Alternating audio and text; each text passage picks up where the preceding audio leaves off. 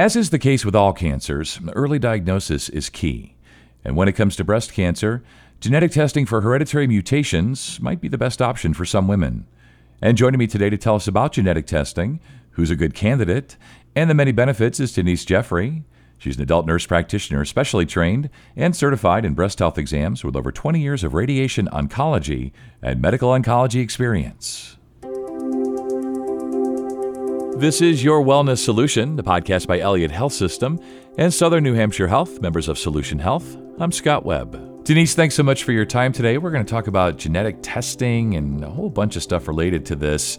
As we get rolling here, and this is a really fascinating topic, who should have genetic testing? Well, the criteria for testing have expanded pretty much yearly, and the criteria has gone from being very restrictive to being much more inclusive. And the criteria were just recently updated, probably about a month ago. So when we're thinking about women that have a diagnosis of breast cancer, a woman at 50 or under, so if she's diagnosed at 50 years of age or under, then that's a recommendation to have testing. If a woman has two or more breast cancers that are diagnosed either at the same time or at different times, that would be another reason for genetic testing. And if there are two or more women in the family, regardless of age, then that is also an indication. There are many indications. Some of the other ones are if a woman has a new diagnosis of breast cancer and is of Ashkenazi Jewish ancestry, then that's a recommendation to do genetic testing because the Ashkenazi Jewish population has a higher prevalence of these mutations than the non Jewish population. So, for the Jewish population, their risk of having a BRCA1 or 2 mutation is 1 in 40 versus the non Jewish population, which is 1 in about 250. Another indication for testing would be a diagnosis of what's called a triple negative breast cancer at any age. So, triple negative breast cancers are breast cancers that test negative for estrogen, progesterone, and HER2. So, those are the three receptors that all breast cancers are tested for. Right. If a woman has a diagnosis of breast cancer and she also has a family history of men with prostate cancer, if there's pancreatic cancer in the family, ovarian cancer, male breast cancer, those are all indications to consider doing genetic testing. And then there's the unaffected women, so women that don't have a diagnosis of breast cancer but have a family history. So any person who has a family history with a close family member who meets any of the criteria that I just mentioned, they would also meet criteria for testing as an unaffected individual. Yeah, so it sounds like lots of different scenarios, lots of indications, so a lot to process. Great to have your expertise. You mentioned uh, family history there related to this. Are most cancers hereditary? No, in fact, most cancers are sporadic events. Only about 5 to 10 percent of all cancers are due to an inherited mutation. We do see cancers that run in families, and these are referred to as familial cancers when a hereditary mutation hasn't been identified. And the majority of all cancers are just sporadic events that are due to environment and lifestyle factors yeah, sporadic events. I hadn't heard it put that way before, but that makes sense, and that it definitely feels like what many of them are. So when folks are trying to decide, women are trying to decide, working with their healthcare providers, how do you decide which genes to test? Well, historically, the testing for hereditary mutations was very limited. So, from the standpoint of breast cancer, prior to 2014, we would test for two genes, BRCA1 and BRCA2. So, those are two high risk breast cancer genes. If the testing for those two genes was negative, we'd essentially be done at that point. But in 2014, a couple of big things happened. The company that did all of the testing for BRCA1 and 2 lost a patent on the BRCA1 and 2 testing, and that opened it up to many other labs. In addition, the technology changed at that time that allowed testing of many genes at the same time. So now we use these multi gene panels, and those panels can test for only genes that increase the risk of breast cancer, or we can test for panels that will cover many different hereditary cancer syndromes. And that's more the trend these days is to test for broader panels. Yeah, I see what you mean, and it certainly sounds advantageous both for you know those taking care of folks like yourself, but also for all of us, women especially, through this lens of breast cancer. Yeah. So, if a person is diagnosed with a hereditary mutation, is there anything that can be done about that? Yeah, all genes have specific risks and cancers that they are associated with.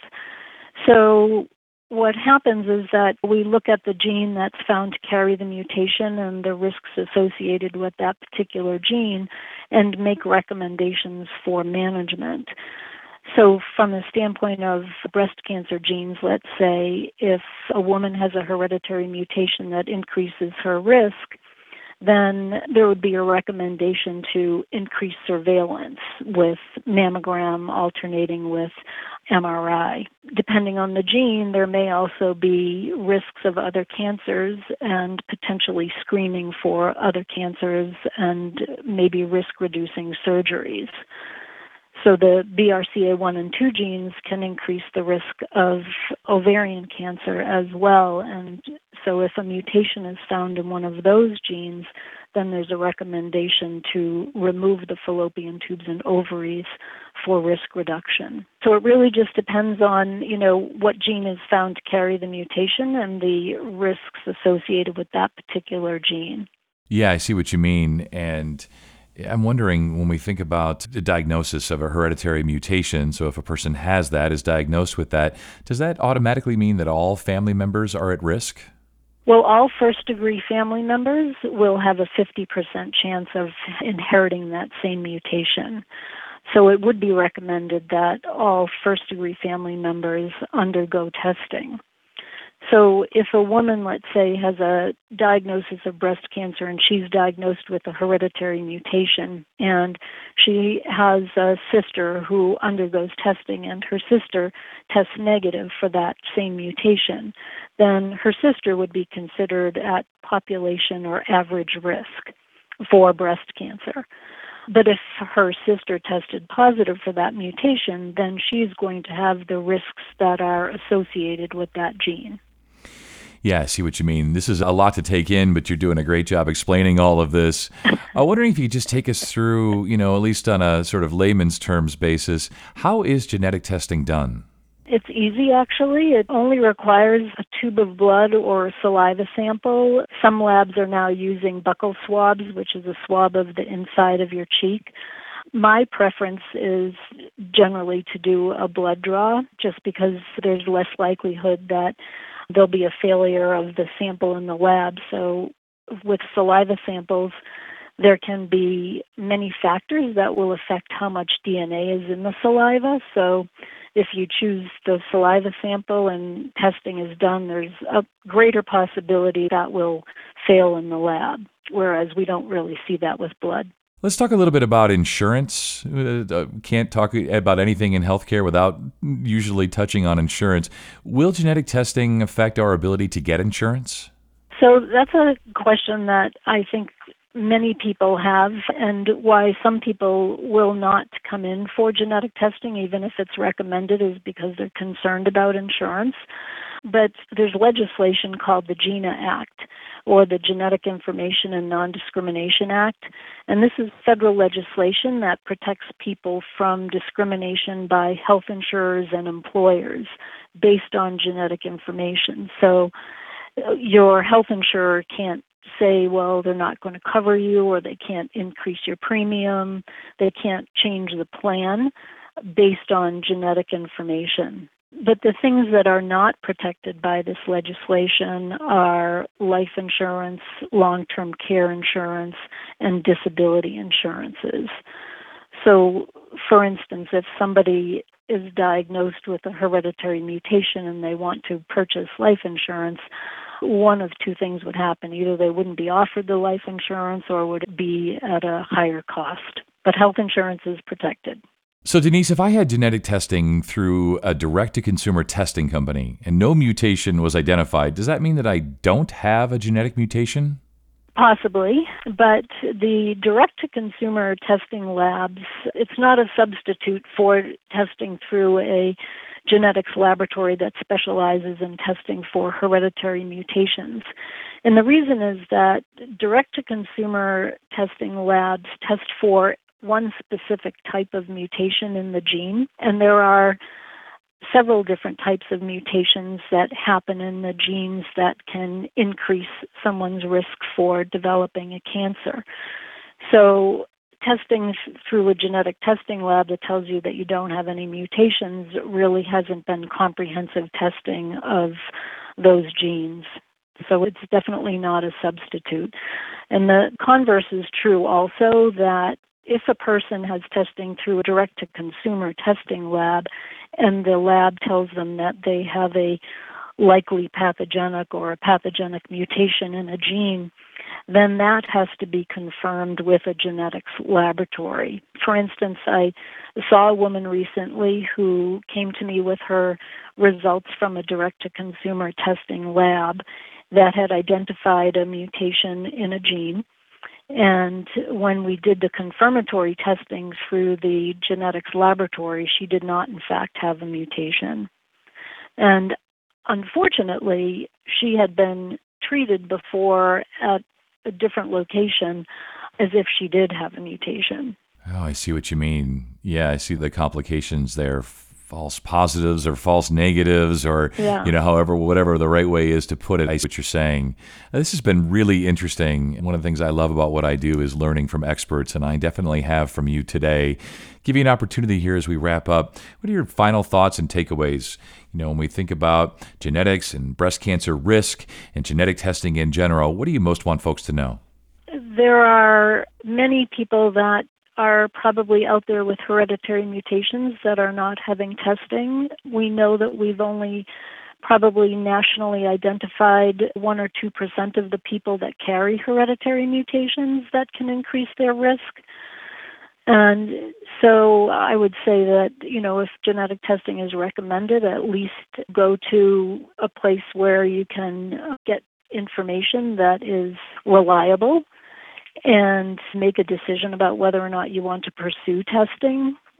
And this is a rapidly evolving field. There are changes constantly to what we know about the risks of certain genes and the cancers that are caused by these genes. If someone's had genetic testing, I would say it's important to keep in touch with the people that have done their testing to determine whether or not there have been any changes in their recommendations for screening or management. Because sometimes genes, the risk of cancers with certain genes can go down and they can actually be taken off of genetic panels or there can be increases in risk.